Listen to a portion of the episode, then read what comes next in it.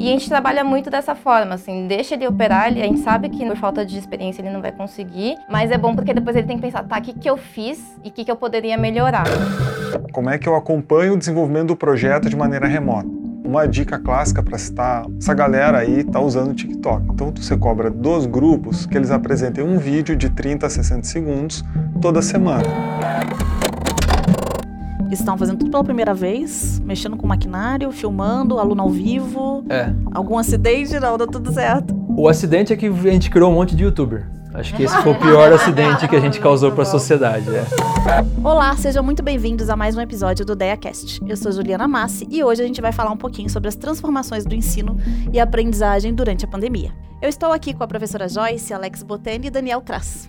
Professora Joyce é graduada e doutora em Engenharia de Materiais, ambos pela Escola Politécnica da USP. Fez estágio pelo programa Sanduíche com duração de um ano na Universidade da Califórnia, no grupo de pesquisa especializado em termodinâmica de materiais. É professora do INSPER desde 2015, com dedicação exclusiva, leciona disciplinas e auxilia na consolidação dos programas de graduação em Engenharia Mecânica, Mecatrônica e também de Computação, baseado em metodologias de aprendizagem ativa. Atualmente ela coordena os laboratórios de Química e de Materiais aqui da escola. Estou aqui também ao meu lado Daniel Kras, graduado em Filosofia e Engenharia de Controle e Automação, MBA em Gestão Empresarial pela FGV e atua no FabLab também desde 2016, sendo desde 2018 como gerente de laboratório. É formado na Fab Academy e tem especialização em FabLab, atuando então, desde então, conosco aqui no Insta. Seja muito bem-vindo, Dani. E a gente tem aqui também o Alex, grande Alex, graduado em Engenharia de Produção Mecânica, mestre em Engenharia Mecânica e doutor em Engenharia de Produção, todos pela Engenharia de São Carlos, na USP, professor na escola desde 2015 nos cursos de graduação em Engenharia Mecânica e Mecatrônica do INSPER, nas áreas de design para manufatura, processos de fabricação, processos avançados de manufatura e gestão, atuou muito no Tech Lab e atualmente é coordenador do programa avançado em transformação digital aqui da escola. Gente, Bom demais ter vocês aqui. É um prazer imenso recebê-los. Por esse nosso bate-papo aqui, dos nossos aprendizados aí durante esse processo de pandemia que a gente vem vivendo já há alguns anos, infelizmente, né? Bom, é, eu queria ouvir um pouquinho de vocês sobre o período de isolamento social e o ensino remoto. O que, que eles representaram para vocês em termos de transformação da sua prática docente? Eu estava até comentando com vocês aqui, né, no início, logo vocês chegaram, que vocês foram escolhidos justamente porque tiveram um desafio de laboratório. Cada um de vocês atuando aí, né, nos laboratórios do INSPER. Queria ouvir para vocês quais foram aí as grandes transformações que vocês sofreram na prática docente. Bom, foram várias. é muito difícil imaginar que a gente ia ter essa realidade de ter que passar as aulas que são foram totalmente pensadas em ser presenciais, em laboratório. As semanas eram divididas entre eu e a Joyce, dias de sala de aula e dias de laboratório. Ter que mudar para ser virtualmente transferidas, né? Então foi, foi um desafio bem grande. É, acho que o primeiro motivador para mim, assim, em pensar na mudança foi como transferir a experiência que eles estavam tendo presencial que não, é, não ia ser algo fácil. Né? Você tem várias coisas que influenciam na experiência, né? desde o barulho do, de operar o equipamento, sentir a vibração que está acontecendo, até a tentativa e erro, que você está presencialmente, é mais rápida. Né? Uhum. Então foram, foram bastante desafios né, de, de conseguir transmitir. Acho que algumas coisas a gente conseguiu, outras coisas acho que a gente não conseguiu. Com as aulas retomando presencialmente, deu para perceber isso. E algumas coisas acho que não era esperado que desse certo, assim, e deu muito certo e a gente está mantendo é, essa parte. Falaremos mais sobre depois. Quero ouvir um pouco você também, Joyce. A gente estava até comentando, né? Você foi uma das primeiras pessoas que eu avisei. Quando, e sabia, me deu um pânico, sabia, assim. É. Eu falei, gente, como é que eu vou avisar a Joyce de que, assim, em uma semana a gente vai fechar tudo. Tudo vai mudar. Tudo vai mudar. Transformar. É, eu acho que assim, tem muita coisa que é parecida né, com o Tech Lab, mas a gente ainda tem o desafio na materiais e na química, é que a gente trabalha com um mundo bem mais micro, né? Então, é, a gente depende muito do aluno preparar as coisas e perceber que aquilo que está na mão dele, é, quando ele coloca no microscópio, é aquilo lá que ele está vendo. Então, quando a gente foi para o remoto, acho que um diferencial nosso, assim, né?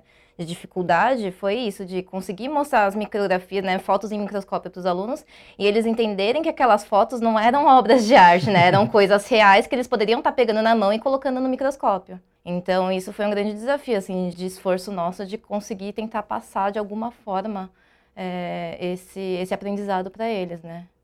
E você, Dani, com o FabLab, então? Eu, é, eu acho que para complementar o que a Joyce e o Alex já trouxeram, então o FabLab tem fabricação digital. A parte de fabricação é o que o Alex falou, que a Joyce falou. Tu depende de equipamento, essa experiência em tempo real dentro da oficina, digamos assim. O digital é o lado que sobrou para expandir. Uhum. Então tem um desenvolvimento de atividades e elaboração de complexidades de uso de ferramentas digitais ampliado nesse período, né? Então, além da reposição, né, dessa experiência, tem um avanço numa área que antes, por uma questão de gestão de tempo, não ia tão profundo. Mas Foi tem, bom que você teve um ganho nesse. Teve um ganho, teve um ganho aí. Tem uns, esse buscar do digital um pouco mais intenso. E para cada um de vocês dentro da sua realidade, né? Foi o grande desafio. Teve algo tão desafiador que assim você falou nem acho que nem vai dar para fazer e acabou descobrindo que dava. ah, acho que dizer que deu certo, assim, eu não consegui medir ainda, viu, Para ser bem sincero.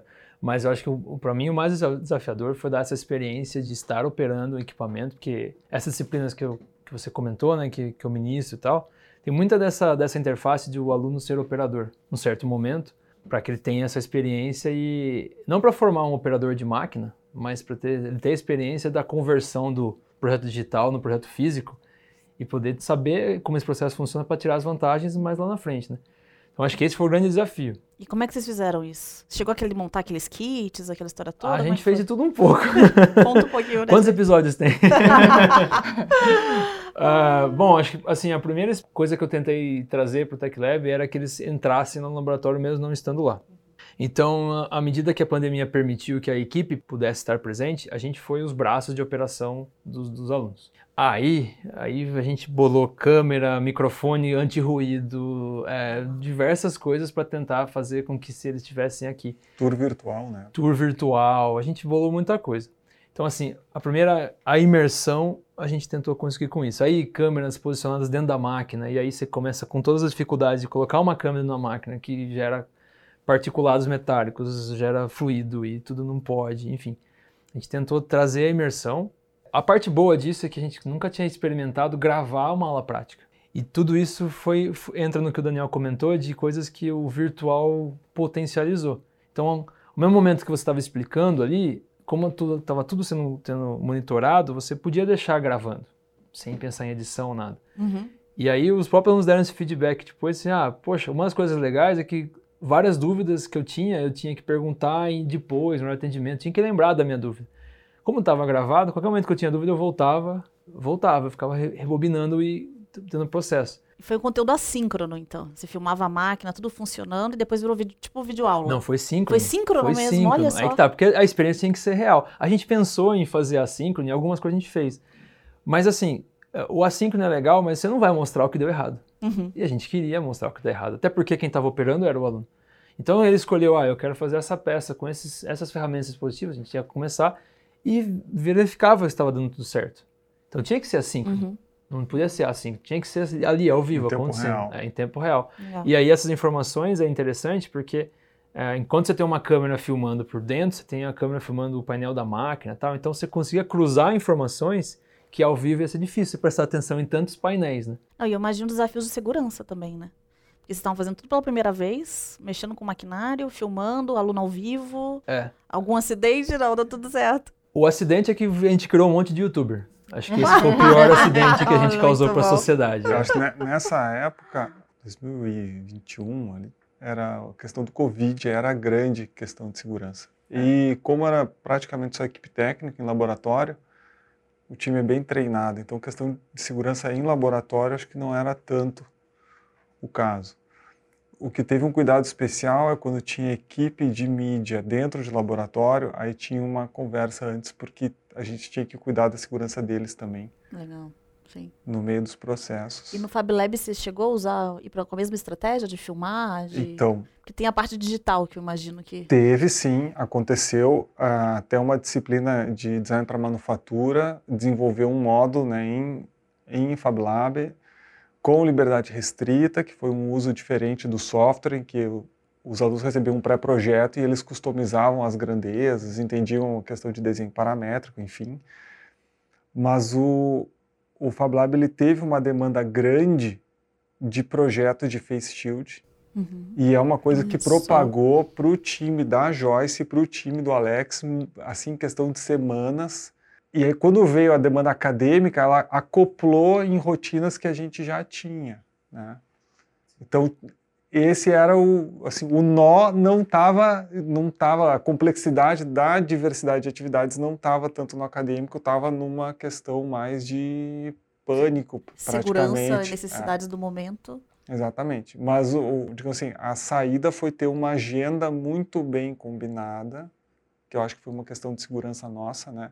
Para as pessoas virem, terem as escalas e tal. Então, deu certo. Desses ciclos de aprendizado, aí alguma coisa propagou para nós também, né? E, de, e, vai continuar, né? Tem estudos de materiais, reuso da, do material injetado de novo na injetora, tem umas coisas, tem ganhos de conhecimento ainda para o futuro desse processo. Que legal, muito bom. E Joyce, como é que você fez? Como é que foi o seu? Mesma lógica, assim, de filmagem? Foi. Como é que foi? A lógica foi a mesma, né? Acho que a parte que a gente fez assíncrono foi a, a parte da teoria, né? Que a gente dava meio que uma preparação para o aluno do conteúdo, dos conceitos que estavam por trás.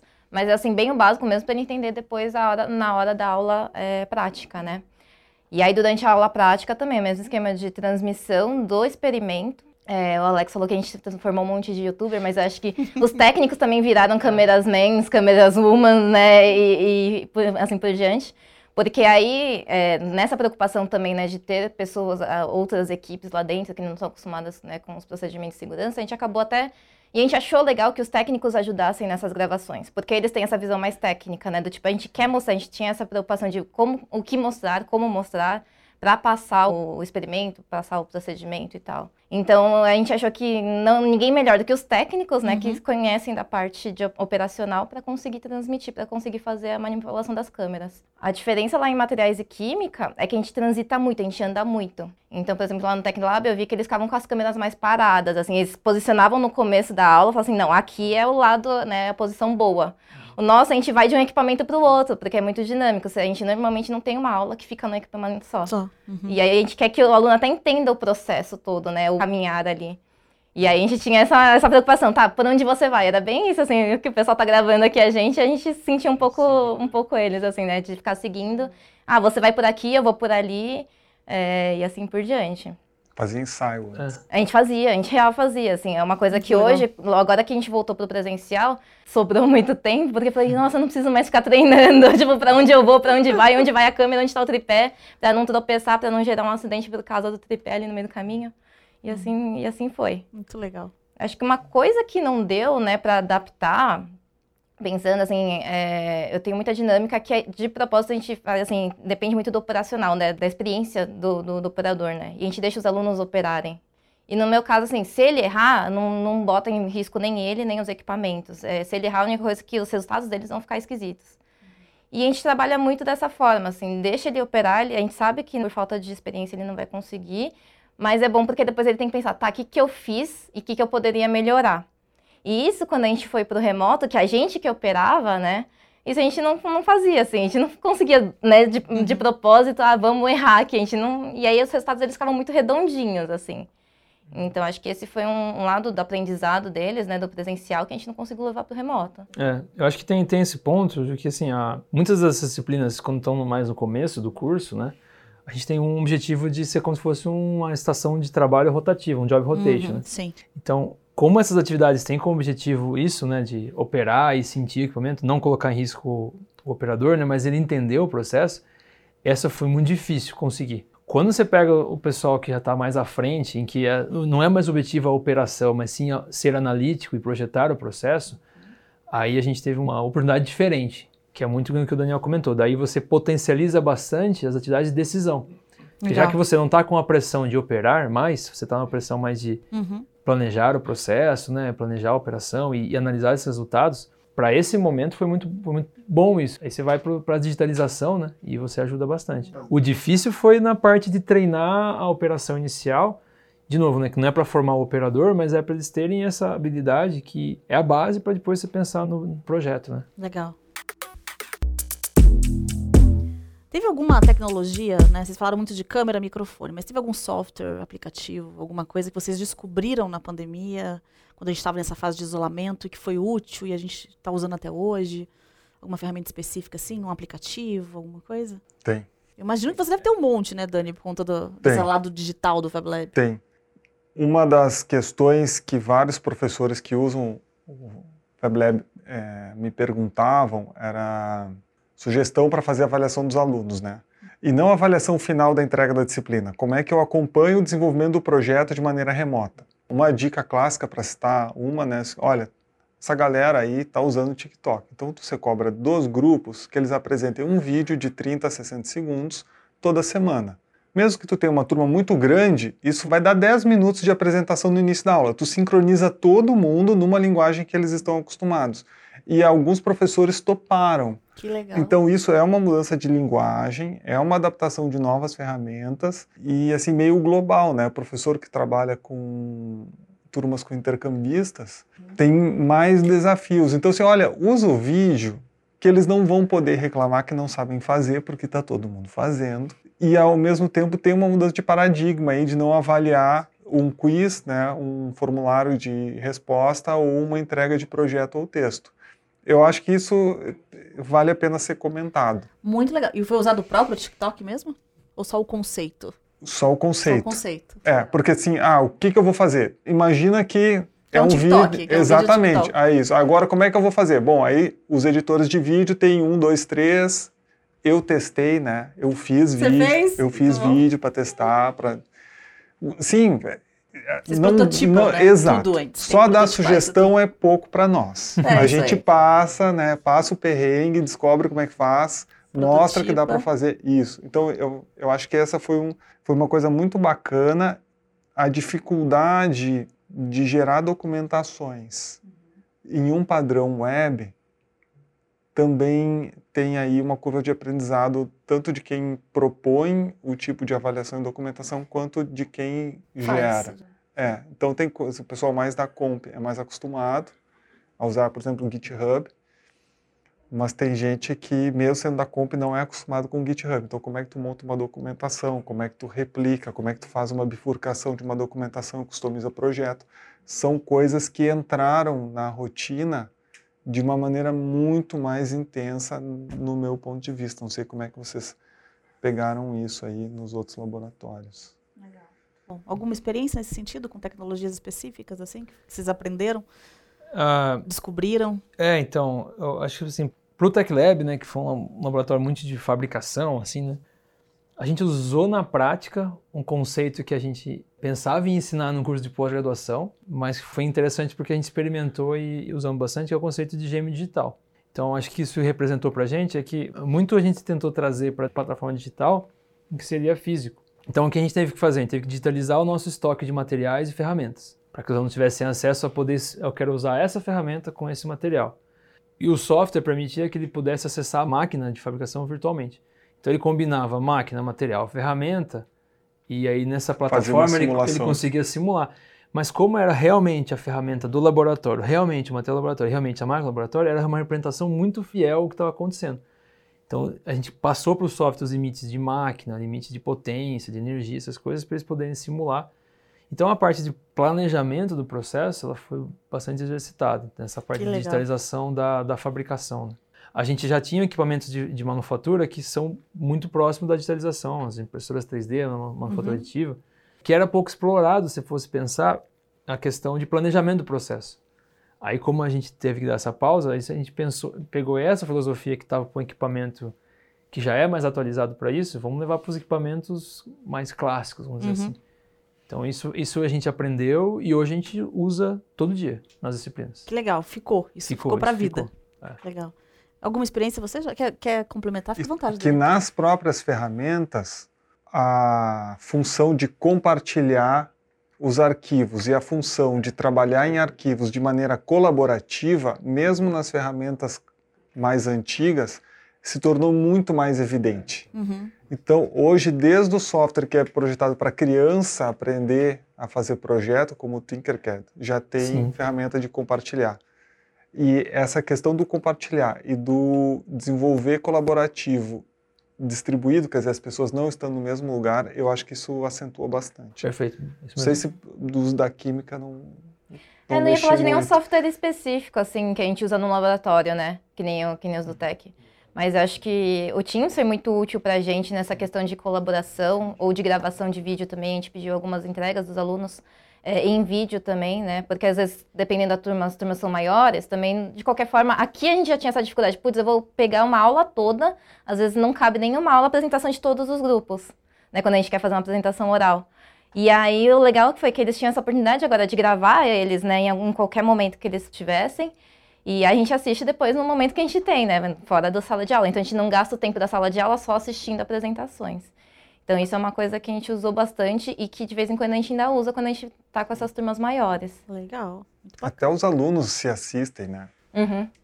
Eu acho que eles prestam mais atenção no vídeo do colega do que na apresentação em sala. Não sei, é, é um palpite, tá? É bem Ah, palpite, sim, sim, vamos deixar sim, claro que é um palpite. Mas acho que até para eles se verem também, né? O próprio grupo se vê. Eu Sim, acho legal, porque sim. aí eles conseguem falar, nossa, e eles reclamam, nossa, já deu mais trabalho do que eu imaginava gravar esse vídeo. que eles começam a ser mais críticos, né? Eles vão dar Sim, aquela assistidinha só para ver se tá Sim. tudo certo. Grava a primeira vez, É. assiste e entra em choque, né? É, exato. Inclusive, acho que isso também foi um ganho desse processo, né? Porque ah, muito antes de a gente pensar que uma pandemia poderia vir, e a gente, eu, eu recebia muito professor assim, queria fazer uma atividade para o aluno gravar um vídeo, mas, poxa, os vídeos que chegam são horríveis, o que, a gente pode fazer? Acho que é próprios alunos também evoluíram É. e viraram youtubers também nesse Ah, sentido. é, então, é, é o defeito, né? A gente propagou essa, essa, essa função. Exato. Mas também é uma exato. vantagem. É uma assim, né? vantagem, brincadeira. Mas assim, é- é- essa habilidade de comunicação Uhum. virou a chave do negócio, né? Porque assim, se você, você já você tirou a parte divertidíssima que é você estar na frente da máquina ali, né? Tendo, tendo essa interação dentro do experimento ali, né? Então vamos se comunicar, vamos, vamos entendeu? E, e como e tinha essa comunicação em diversos níveis cognitivos. Então eu tinha que falar com o professor, tinha que falar com o colega de grupo, com outro grupo, com o técnico, tudo na mesma plataforma. Então no mesmo ambientezinho ali que nós escolhemos o Teams, né? Tava os técnicos, tava a Todo equipe de apoio, mundo. tava o professor de outra disciplina. Então não dava tempo. Isso foi muito divertido. Assim, não, peraí, não tem aquela, aquele tempo, assim, eu preciso esperar a próxima aula do professor no atendimento para falar. Você está no mesmo Tá ambiente. tudo ali. Então, peraí, você Bloom já puxa, chama na chamada, compartilha a tela. Compartilhamento de tela foi super legal, assim. Uhum. Não importa o que estivesse acontecendo, você conseguia compartilhar Uma e coisa que se acessar usava a tão pouco, né? Virou É. tudo, né? É um negócio que eu sinto muita falta, assim, o compartilhamento de tela, assim, às vezes mexendo com os alunos no laboratório, Você quer Eles- compartilhar, né? é, você quer ajudar eles, né, que eles, ai, tá travado aqui, aí você quer não clicar ali, aí você quer clicar. Antes, pelo menos, né, você tinha até acesso É, à acesso ao à- computador, à né? tela dele, né, do, do aluno. E aí agora você ficaria, aperta ali, aperta ali. É, são aprendizados que vieram pra ficar, né? Mesmo a gente saindo de isolamento, entendo que isso tudo vem pra ficar, né? É. Tem mais alguma coisa que gerou um aprendizado enorme nessa fase de isolamento social e que agora, assim, veio pra ficar e talvez o negócio decole? Do ponto de vista das equipes, sim. É, houve uma demanda, aí eu falo um pouco mais específico do, do time do FabLab, que foi uma demanda deles, que era o entendimento mais profundo de gestão de processos e gestão de projetos. Então, eles tiveram uma formação, acesso a plataforma para fazer a, estudo, né, por conta própria, e isso melhorou a tratativa deles de todos esses tipos de assuntos. Então, entre eles a comunicação fluiu muito melhor porque eles como eles absorveram o conhecimento da mesma plataforma, então os conceitos vieram da mesma fonte com as mesmas definições. E eu acho que isso foi um ganho para a equipe. Então hoje eles trabalham de maneira mais eficiente porque eles se entendem melhor com os conceitos sincronizados. Fora toda a transformação de, de gerar uma experiência de ensino-aprendizado eh, multimídia, digamos assim, tem para a equipe teve impacto também e descobrir que o que que você faz quando você não está no laboratório. Eu acho que esse seria o segundo ponto para chamar atenção. Tem muita coisa que a equipe de laboratório consegue fazer fora do laboratório, sem as interrupções de quando a gente está dentro do laboratório, como uma documentação muito bacana. E a diferença que faz você trabalhar sem ser interrompido para algumas atividades específicas. Quer puxar? que eu acho que vai ficar, assim, que eu percebo que foi muito legal, foi até ah, durante o, o- o andar da aula, assim, como a gente tá, tá pensando na aula, sabe? Os próprios técnicos também, incluindo, né? Porque eu falei, a gente operando as máquinas, a gente não tinha preocupação da, da segurança com, do aluno, né? A gente ficava pensando assim, tá, mas como entre- entreter o aluno, né? Como chamar a atenção do aluno. E aí nisso a gente acabou treinando todo mundo, né? Eu pensando nas aulas, pensando assim, tá, como que a gente vai mostrar esse experimento de uma forma que mantenha a atenção do aluno e não fica só aquele negócio assim, ah, não tô, não tô enxergando, enfim. Então a gente batia muito papo durante né, as transmissões. O que, que vocês acham que está acontecendo aqui? Pensa um pouquinho ali, né? Então a gente já meio que fazia, começou antes do, do, ensino remoto, a gente só fazia assim, a gente ia para o lab, os alunos faziam os experimentos, coletavam os dados sem refletir no momento, sabe?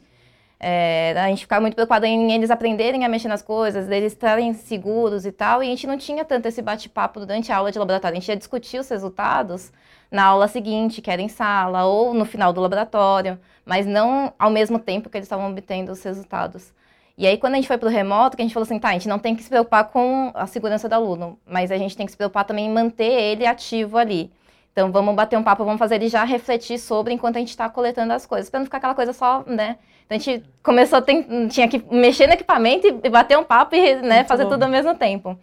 E eu acho que isso Agora, quando a gente voltou para o presencial, parece que ficou assim, e foi natural, sabe? Então a gente percebe que hoje a gente vai ensinando o aluno a operar e tal, mas já vai falando assim, ó, vai pensando nisso, vai pensando naquilo, o que está acontecendo aqui. Então Ficou isso mais legal de fazer assim. Fica mais, mais legal, fica, acho que fica mais calmo, acho que fica mais completo, acho que Deve a ser gente até mais interessante para o técnico e até. é isso que eu ia comentar. Para os técnicos, eu acho que teve uma evolução muito grande, assim, eles tinham um papel muito só operacional por causa, né, por preocupação ali.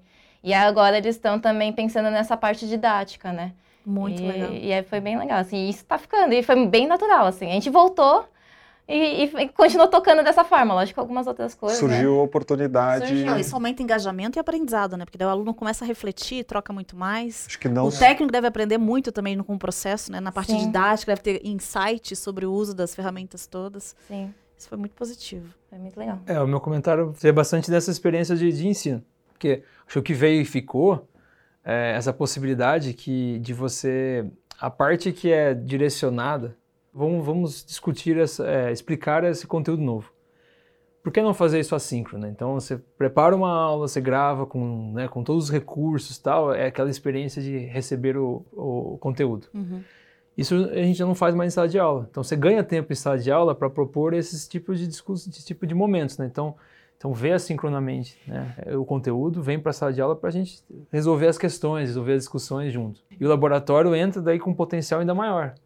Porque a gente tinha, já, já, tinha que dividir o momento, a gente passar a teoria, discutir a teoria e vir para o laboratório, os resultados do laboratório. Então, era uma divisão Agora difícil. ficou tudo muito mais... Agora, então, você pega um bloco que ocupava esse tempo, que era passar o conhecimento, então vamos criar um material que a gente se acostumou a usar. Já tinha os livros, né? Uhum. Os livros ainda são usados, mas já que tem que pegou bem esse material de vídeos e tal, os alunos se adaptaram bem, então vamos usar isso a favor para a aula ficar mais dinâmica. Acho que esse foi um ponto de vista que ficou. E como um coordenador de laboratório, que eu fui por um tempo, assim, outra coisa que eu fiquei muito feliz, assim, para um laboratório de alto risco de operação, como o Tech Lab, que tem máquinas, CNCs com bastante potência, parecia uma caixa preta para muitas pessoas, uhum. que não pertencem ao grupo que está operando aquele momento ali. Uma vez que a gente tem esses momentos digitalizados, a gente começa a dar acesso a pessoas que não tinham tanto acesso. Talvez nem soubesse que existisse. Né? É, fica muito mais inclusivo para todas a, toda a comunidade de INSPER e por que não fora, né? Exato. Então, se eu tenho já uma câmera instalada, uma tela lá, o pessoal pode estar tá tendo uma aula de pós-graduação em qualquer lugar e está transmitindo e, sabe, e, não tem que trazer a turma, porque sempre que tem que trazer é um impacto, né? Você tem que pensar. Então, as pessoas estão capacitadas para ficar ali, tem equipamentos de proteção individual, não tem e tal a gente se eliminou isso, né? Com essa, com essa, com, essa, parte. Esse gancho de quem está fora da escola, o Fab Lab que tem o Open Day, que é um projeto uhum. de extensão. Então é um momento de ensino e aprendizado, mas para pessoas que não são alunos, né? Agora a gente, nas sistemáticas implantadas de agendamento prévio e validação dos projetos, tem um momento de entendimento do projeto e do processo que vai ser feito por parte da pessoa da comunidade antes dele vir ao laboratório. Então a pessoa se prepara, ela tem uma curva. O primeiro loop de validação do conhecimento acontece remoto e ela já vem vai, com material na quantidade certa, adequado, traz uma ferramenta se, se for necessário e esse processo de digitalização ele tomou conta assim. Não faz mais sentido deixar de ter esse momento prévio, o que otimiza o momento em laboratório, né? Otimiza o momento, então acho que até em química. A pessoa podendo olhar um vídeo, recomenda... as pessoas procurarem os conceitos em fontes que não sejam oficiais do professor direto, mas é, livres, né? virou rotina né? das pessoas interessar. Vamos lá, a gente tá pensando em quem quer aprender. A pessoa vai buscar antes e virou rotina. Então, eu acho que tem um ganho aí desse momento remoto digital que vai ser perene, assim. Eu acho que o desafio que eu senti bastante no PED, acho que assim, o momento que a gente está vivendo, né, a pandemia teve muito altos e baixos. Uhum. Então, para mim, o desafiador foi esses altos e baixos no final das contas. Então, assim, você tem um alto que, ah, vamos fechar tudo, vamos adaptar. Aí você vai, você pensa, tal, não sei o que, nada, Aí, vamos reabrir, vamos reabrir. Aí reabre, aí você vai. Então, esses altos e baixos que foi, assim, bastante desafiador e acho que é onde eu ainda não consegui achar uma fórmula que funciona legal, é o híbrido. Uhum. Se eu tenho parte da equipe remoto, parte da equipe presencial, é o mais desafiador no final das contas. Pro, Sim. pro meu caso foi bastante isso, porque assim, tá bom, transmitir tudo tem as suas limitações, a gente, mas a gente aprendeu e a gente começou a distanciar isso. Mas quando tem parte da. Imagine um grupo dividido entre parte dos alunos presenciais e parte do digital. Começa com você tentando convencer eles a usar um headphone com com um limitador de frequência, porque ele tem que cortar o ruído das máquinas para ele poder falar. Uhum. E ele tem que ficar tirando o mudo e pondo o mudo para poder falar com as equipes. Nossa Senhora. Ao mesmo tempo que tinha que usar face shield e máscara. então a gente virou uma salada, né? Meio maluca, assim. A gente tentou, né? Então a gente chegou na ideia e falou assim: vamos botar um capacete com uma GoPro em cada um, para eles poderem ver o ponto de vista, uhum. assim. Aí eu conversei com o pessoal e falei assim, vamos, como é que a Fórmula 1 trabalha? Tá todo mundo, porque é o barulhento, né? Como é que eles conversam? Uhum. Eles, ah, eles usam um fone. Como é que transmite o som? É radiofrequência? Assim, sabe? É, essa fórmula é, não fechou, mas acho que é um desafio, desafio de inclusão importante a gente, a gente Muito, fechar. É. Porque é o que falta para você ter essa conexão direta. Então eu posso ter uma equipe parcialmente aqui, parcialmente fora, tal, e a experiência ser de imersão, né? Isso uma, é desafiador. Uma pergunta para ti, Alex. Esse conteúdo de vídeo, já pegou aluno dentro do laboratório assistindo conteúdo de vídeo? Já. Acho que essa é uma evidência de que o aprendizado do afastamento, essa digitalização do ensino, assim, vai ficar, vai é. ser algo perene na experiência do aluno. É, e toda vez que a gente conversa um pouco sobre o ensino híbrido, eu comento muito, assim, né, que é, a gente estava num período de isolamento, que fazer essa mudança de um presencial para o remoto foi dolorido o processo, extremamente cansativo, extenuante, mas tinha aquela urgência, a gente precisa dar um jeito de fazer isso acontecer. Quando a gente começa a voltar para o presencial, deu uma certa relaxada, né? E aí eu não sei se a gente tem mais o gás que a gente tinha de fazer o híbrido dar certo, né? Mas eu acho que se tem alguém que tem condições de fazer acontecer, o INSPER. Com a infraestrutura, um corpo docente como vocês são, né? Quando sobrar um tempinho na agenda, talvez a gente consiga de falar, será que existe uma fórmula, né? Acho que essa é uma pergunta a nível mundial, tá? Todo mundo com essa dificuldade, né? Quando a gente vai para a sala de aula, sai do laboratório, quando a gente foi tentar o híbrido, o aluno em casa, o aluno no presencial também é desastroso, é difícil demais, né? Então a gente vem pesquisando, será que tem uma fórmula? Será que a gente consegue chegar nesse mundo? Eu acho que em algum momento sim. Né? Então a gente vai aprendendo ao longo desse processo. Tem várias coisas que vocês estão trazendo e até uma curiosidade para ouvir de vocês, assim, bem curiosidade mesmo. É, quando a gente pensa, né, me colocando muito no lugar do aluno, laboratório por si só, FabLab. FabLab, quando veio para o Brasil, muito com as metodologias ativas, e aí eu me recordo isso desde 2012, de ouvir falar de um FabLab, né? Tinha aquele brilho, uau, impressora, né? Que massa, vamos ver isso tudo. Tech Lab, um gigante, laboratórios de química eu tenho uma sensação que isso por si só encanta, né? Porque é legal demais você colocar a mão na massa e ver aquilo tudo. Vocês, durante esse processo do ensino remoto, por laboratório, vocês tinham aquela dificuldade que muitos professores que não são de laboratório trazem alunos de câmera fechada e não participando? Ou vocês não sentiram tanto isso? Todos os dias e todos os momentos. Ou seja, não faz fechadas. diferença. Não faz diferença, porque é assim, é, é muito difícil entender uh, o que aconteceu, né? Uhum. Mas a gente, eu, eu, brincava assim, quando recebesse os alunos, eu ia precisar que eles tivessem com as iniciais aqui, com o logotipo do Teams, né, para identificar quem eram eles. Mas isso ficou. Ficou é, mesmo. Ficou, ficou. É, assim, aí acho que cada professor usou a dinâmica que mais funcionou, né? Uhum. É, eu em laboratório, eu, assim, para as aulas de discussão em sala de aula, eu convidava eles a participar, abrindo câmera, abrindo áudio, assim, pra, por causa que era quase que assim, o silêncio ficava até alguém abrir a câmera e abrir um áudio e participar, porque era uma aula de discussão, não tinha jeito. Uhum. Em laboratório, eu deixei a condição um pouco mais livre e, majoritariamente, assim, eles preferiram ficar isolados, né? com vídeo e, e áudio. Às vezes com áudio e tal, mas foi mais isolado. E aí foi engraçado, porque uma das primeiras é, reações dos alunos quando a gente voltou a ter aula presencial, o aluno falou assim, professor, como é que eu me comporto? eu, não, eu não tô acostumado a estar tá, tá de frente, assim, né? Que voltou, né, é. essa experiência. Mas isso Deixei foi muito, mas tela. isso foi muito difícil. Muito difícil mesmo. Então vocês também sofreram com esse. A gente sofreu. Eu acho que assim, no meu caso, eu consegui, durante as aulas de laboratório, eu separava já eles em grupos, né? Dentro do Teams mesmo. Uhum. E aí eles, dentro da panelinha deles, eles se sentiam mais à vontade. Isso é então, verdade. quando eles estavam trabalhando dentro dos grupinhos, né? Nas salinhas indivi- individuais, na- nas salas de grupos, né? Na sala da turma toda, eles abriam mais. E aí eu comecei, quando eu comecei a sacar que eles se sentiam mais à vontade, comecei a usar muito mais esse recurso. Assim, eu quase não fazia mais interação com a turma toda ao mesmo tempo. Que eu via que era um pouco de per- tempo perdido, né? E aí eu comecei a fazer tudo nessa, nessa, Nesses nessas grupos. salinhas, nesses grupos. Aí tinha a maior chance do pessoal estar de câmera aberta e tal, e Participa, né? falar. Pelo menos falar, né? Assim, abrir câmera é realmente um pouco mais difícil, mas falar mesmo, não deixar de digitar, ou deixar de ter a preguiça de fazer uma pergunta, né? Aí começou, começou a ter até uma, acho que uma conexão melhor com a turma também, sabe? Atividades de desenvolvimento de aplicativo, por exemplo, mockup. Uhum. né? Vai trabalhar com as telas, desenha à mão mesmo.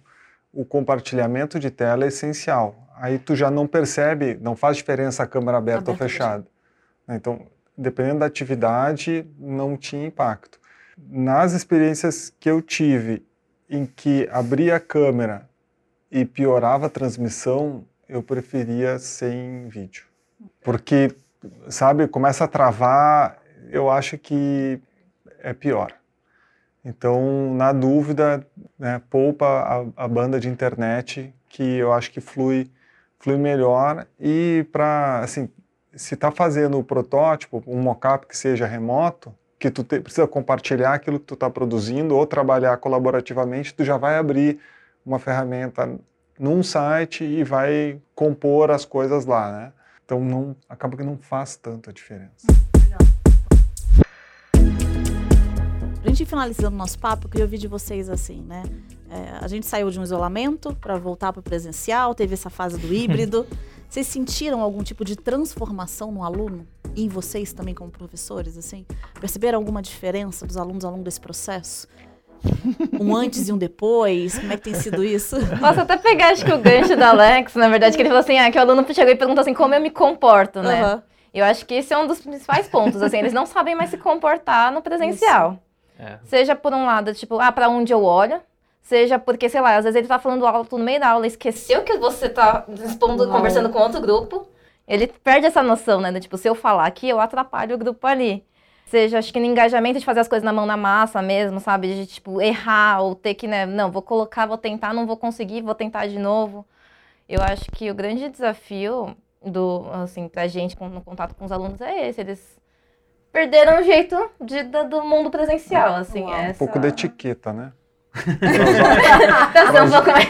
Para usar uma Um palavra um nome antiga. bonito, né? É um nome- é um Existe, existe uma etiqueta que nós estávamos acostumados Pois é. em 2018, 2019, e a Muda. gente perdeu essa. Não é que mudou, perdeu a referência. perdeu a referência, tá? Então ela, ela, ela evapora e parece que é um momento de reconstrução.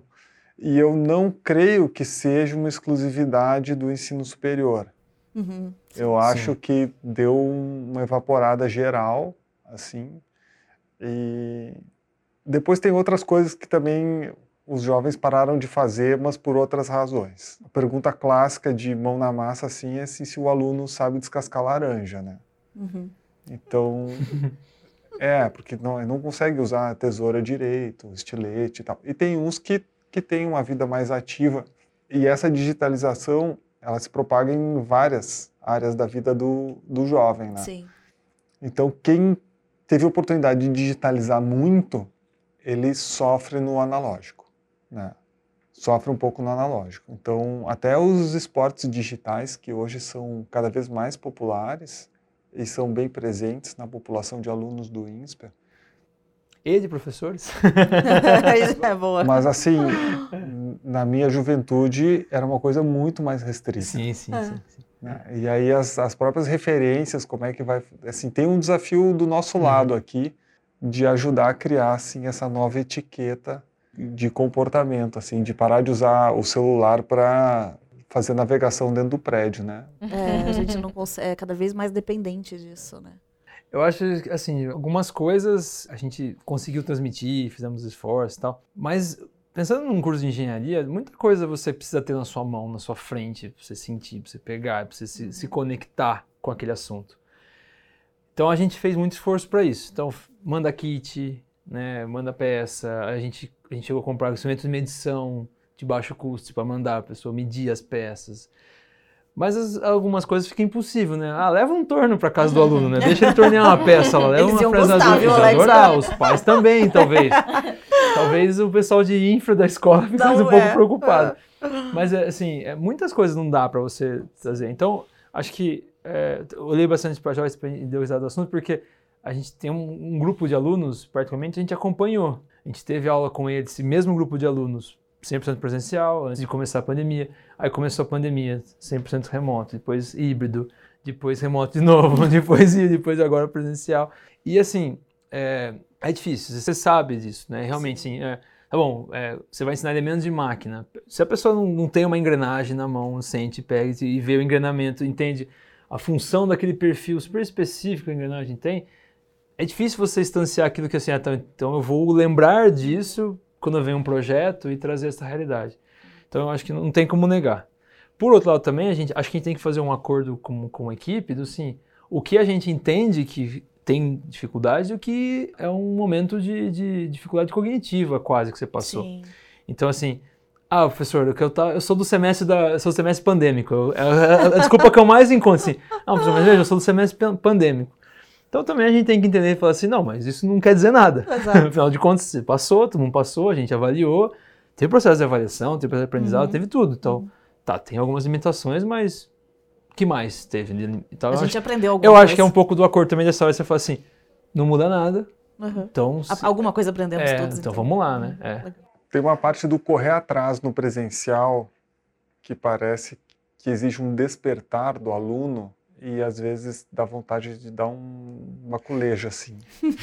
do tipo, sim, é, sim, você não aprendeu, estou de acordo com você. É. Uhum. Já, já acordou que você tem que correr atrás dessa parte? Não sei o que lá. Não tem problema, a Tá gente ajuda, né? Tem espaço, o laboratório fica aberto muitas horas além do que tem aula, então tem um despertar para colocar de- dessa forma assim mais carinhosa, né? que, que, é, que nem todo o trabalho é o trabalho do time docente.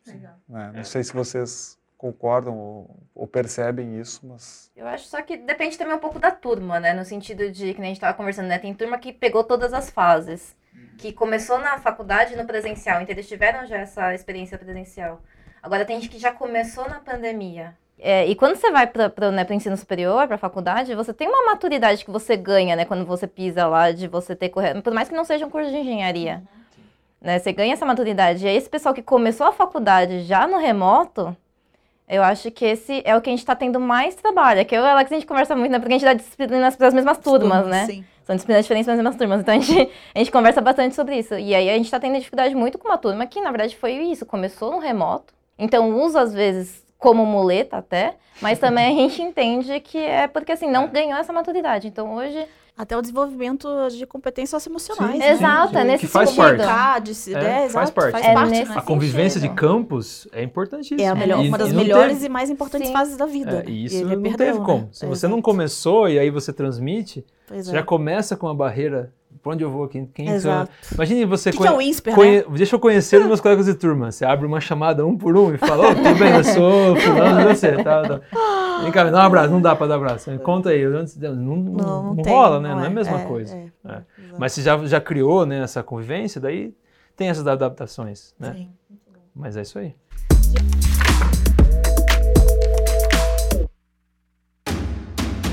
Gente, que delícia de papo. Eu amei. Pra gente fechar, alguma dica, alguma recomendação? A gente tem vários professores ingressando na escola. Outros de outros programas que já estão há muito tempo, né? Desde o pessoal da graduação de ADM, Eco Direito, que chegando aí, pós-graduação, que você está entrando também agora, né, Alex? Alguma dica para os professores para esse desenvolvimento docente deles ao longo do processo? Lidar com esse aluno nativo digital, mais digital do que nunca? É, alguma coisa que vocês gostariam de deixar de um recado, de compartilhar um pouco da experiência de vocês para auxiliar quem está nessa busca de aprimoramento contínuo como professor? É, acho que, assim, difícil pensar em uma dica, né? Mas acho que vou pela, pela experiência que eu tive, assim, acho que a experiência foi tentar quebrar a barreira que você está sentindo. Sempre tem um jeito de quebrar. Então, acho que a, as turmas vêm com um particular, né? Cada turma, cada um vai ter um particular. É, é, inevitável que a gente aprendeu muita coisa e continua aprendendo né, nessa, nessa... É claro, a pandemia acelerou né, alguns aprendizados. E é conversar com as pessoas que tiveram esses aprendizados, né? E, e, não, e não, deixar, sabe? Trocar. É, trocar bastante. Acho que a, o, o DEA faz isso muito bem, assim. É, não sei como, como o pessoal de fora vai conhecer o DEA, mas assim, a gente tem uma diretoria né, acadêmica que cuida bastante disso e, tra e, traz as conexões. Então, acho assim, eu e a Joyce, a gente ficou super feliz quando a gente recebeu um convite, sabe assim, ó, vamos internamente contar o que vocês fizeram? Uhum, sim. Uma porque a gente sente que é um reconhecimento, e outra porque, assim, poxa, a gente quer contar porque a gente também tem dificuldades uhum. e quer aprender, sabe? Sim. Então eu acho que a, o INSPER tem isso muito legal de não ter um departamento de engenharia, um departamento de direito e tal. A gente, todo mundo tá no DEA, Exato, né? Tá tudo sim. na mesma central que cuida de aprendizado. Então acho que essa central ajuda. É legal você trazer isso, Alex, porque é um reconhecimento mesmo, até para deixar registrado, ah, né? Obrigado. Quando a gente ficou pensando quem que a gente traz para compartilhar boas práticas, falei, nossa, a gente sentou e já o nome de vocês veio muito rapidamente na mente gente precisa ir atrás do Alex, da Joyce, Daniel. Vamos trazer, a gente tem outros professores vindo. Vamos, que acho que vocês têm uma riqueza de experiência para trazer né, que ajuda no desenvolvimento de outros professores, né, e até outros programas têm outros desafios. Então até aproveito o convite, o Hashimoto estava com a gente também aqui num outro episódio. Ah, Vamos não. assistir aula uns dos outros, é. né, fazer o PAP, né, professor assistir aula de professor. Eu acho que essa troca entre vocês, a gente como ideia aprende demais em cada interação com vocês, né. É. Então a gente vai lá assistir a aula, é um mundo, é muito bacana. Então essa troca que vocês permitem é muito legal. Então, estendo o convite aqui já, me apropriando das aulas de vocês, mas que as pessoas os é. procurem é. para trocar. E, que é e volta no que eu quis dizer, se a gente digitalizou muita coisa, o acesso a esse acervo é mais fácil também. Exato. Você não precisa nem, às vezes, pedir para entrar na aula, você só pede o link. Exato. dá o link, né? E aí você não tem fronteiras E a gente mais. pode ajudar você a pensar nesse banco de, de, de vídeos, mesmo é. pra gente divulgar aí pra escola, acho que é bem legal. É. Tem muito vídeo em YouTube de professor, tá? É, a gente, de a gente andou, a gente sabe, é. tem uns com uns 300, assim, a gente tem, andou mapeando, é. é. é. Muito legal, contem com a gente para ajudar nessa divulgação. Tem uma dica que é na verdade, é quase um pedido para toda a interação com o laboratório, que é fazer o piloto, né? fazer o protótipo da, daquilo que você almeja. Eu acho que se, se alguém se propõe a ensinar usando um recurso diferente ou tem um desafio de, de gerar uma experiência de ensino-aprendizado fora daquilo que está acostumado, eu acho que ensaiar, testar antes, eu acho que é o principal. E os recursos que a gente tem de laboratório, que prezam pela disponibilidade de uhum. acesso, então se é um professor INSPER ou alguém que venha como visitante pelo DEA, é usar essa disponibilidade. Então a dica é de fazer o protótipo, de testar e um, uma lembrança, não é nem uma dica, uma lembrança de que não precisa fazer sozinho. Né? Porque os laboratórios todos têm equipe técnica e é uma questão de, sabe, uma agenda ali e não precisa fazer sozinho. Eu acho que já tranquiliza bastante, ainda mais quem está chegando. Não sei vocês para pegar o gancho, Daniel, eu acho que nem só tanto, é, quer dizer, não só no laboratório, né, fazer essa prototipação em laboratório, mas assim, mesmo em sala de aula, sabe? É, se você quer pensar num, num ensino é, remoto. A já, já ampliou. a gente está falando aqui para todo mundo. Falaram que vai ficar aberto para todo mundo, para todos os professores, vocês nomes de outros cursos. Então, eu tô pensando assim, mesmo em sala de aula, se você quer fazer alguma transmissão, alguma atividade diferente que tem que requer transmissão, testa antes, né? Testa e chama a gente, a gente vai dar pitaco mesmo, não tem problema. Isso aí. Mas acho que o segredo tá nisso, sabe? De testar e vivenciar e ver o, o, que pode acontecer, o que, pode dar errado, o que, que deu certo. E, e ficar à vontade para não fazer sozinho, né? Isso Porque aí. aqui tem, aqui tem recurso. É isso aí. Exato. E acho que só para fechar, né, um, um, falando, assim, não sei se é um papo um pouco genérico demais ou um pouco clichê para o INSPER, mas o que eu percebo, assim, né, fazendo essa reflexão, né, quando você chamou a gente para bater esse papo, assim, cara, mas por que que deu certo, sabe? Uhum. Na, na meu ponto de vista, foi muita empatia. Eu acho que o segredo de tudo foi empatia, né? O Alex falou assim, uhum. ah, com, cada turma tem a sua particularidade, cada aluno tem a sua particularidade. Então, eu acho que foi muito, assim, conversando com os alunos, né, tem, praticando aquela escuta ativa e adaptando em cima disso, sabe? Com, sentindo com que o aluno, que, que o aluno tá tá sentindo, se ele tá. Porque às vezes ele fala assim, você pergunta, tá tudo bem? Tá, tá com dúvida? Ele vai falar assim, não, tá tudo certo, não tenho dúvida. Mas aí você percebe que não. E aí, entendendo um pouquinho das dores dos alunos, entendendo o que, que eles estão sentindo, tanto pro positivo também, né? O que, que eles estão achando que é legal, para você conseguir é, seguir para aquele caminho que você vê que está funcionando ou para adaptar para outro caminho que é o que não está funcionando. Então, no final das contas, é, eu acho que foi isso, foi escutar muito e, e, ter muito dessa consciência de que não é porque funcionou com essa turma que vai funcionar com aquela. Perfeito. Acho que você trouxe um, uma questão fundamental da empatia, assim, né? A gente, nos cursos que a gente faz sobre desenho de disciplina, o Irineu estava aqui também no episódio conversando com a gente, essa preocupação genuína com o aprendizado é que faz a diferença, né? E quando a gente tem que sair desse protagonismo para botar o aluno no centro do processo, a famosa arca, que a gente tanto fala, mas nada mais é do que isso, né? E para eu colocar ele no centro, para saber quem ele é, quais são as suas dificuldades, né? E me colocar no lugar do aluno de fato, aí o aprendizado vem, né? E você gera uma relação de confiança, você motiva o aluno intrinsecamente muito desse, desse, desse papel. Uma coisa que a gente vem percebendo muito também no desenho de disciplinas e, e assistindo às aulas, que quando o professor, quanto mais empático um professor é, mais isso ressoa em sala. E aí o aluno também é empático ao professor. E essa troca né, vira uma magia praticamente. O clima fica muito melhor voltado ao aprendizado. Acho que você trouxe um ponto extremamente relevante para a gente mencionar aqui na escola. E é que nem você falou, né, Ju? Acho que desde antes da pandemia a gente já pensava disso, nisso, né? Sempre. Assim, a gente entrou aqui no INSPER com essa proposta. Exato. É, e é engraçado, isso que eu falei assim, pode parecer um pouco clichê, porque pra, pra gente que tá querendo INSPER parece clichê, porque a gente entrou assim, né, com essa mentalidade. Mas aí eu acho que a pandemia ela veio no ensino remoto, ele veio só para a gente conseguir acelerar ou intensivar, né, vamos assim, é, intensificar tá, é, esse movimento. É isso aí. Gente, que delícia de papo, difícil de acabar aqui hoje, tá? Tá muito bom. É, tem que chamar para mais episódios. Com né? certeza, você será um convidado, uma, vamos uma quebrar. Série, né? Vou te trazer para a gente falar da pós em transformação digital, que deve ter muito aprendizado. Daniel, vamos sentar uma hora do Fab Lab também. Acho que a Joyce também podemos aí uma hora transformar em episódios específicos. É, os laboratórios vocês têm coisas da, muito legais aí. Os laboratórios da Joyce têm uns, umas experiências bem curiosas. eu, eu recomendo. O pessoal que tá aí, ó, ideias, recomendo. tá? O pessoal que tá me ouvindo aí da produção, ideias. A gente podia fazer o, o DeaCast no laboratório da Joyce. Ah, eu pode, acho que funciona. Pode, pode fazer que, um no, tem no que Fab blusa, Lab. que é bastante geladinho. é adaptado à coordenação. Ela ir mostrando, demonstrando pra gente o que ela faz. A gente vai narrando, mas é bom que, né, o, o DeaCast, que é esse método MesaCast, você assiste ou você escuta. Então, vai ser ótimo. A gente pode criar algumas coisas assim ao longo dos próximos episódios. Gente, muitíssimo obrigada. Uma alegria imensa ter vocês aqui. A gente se vê por aí. Obrigada a vocês que estão em casa. Até mais.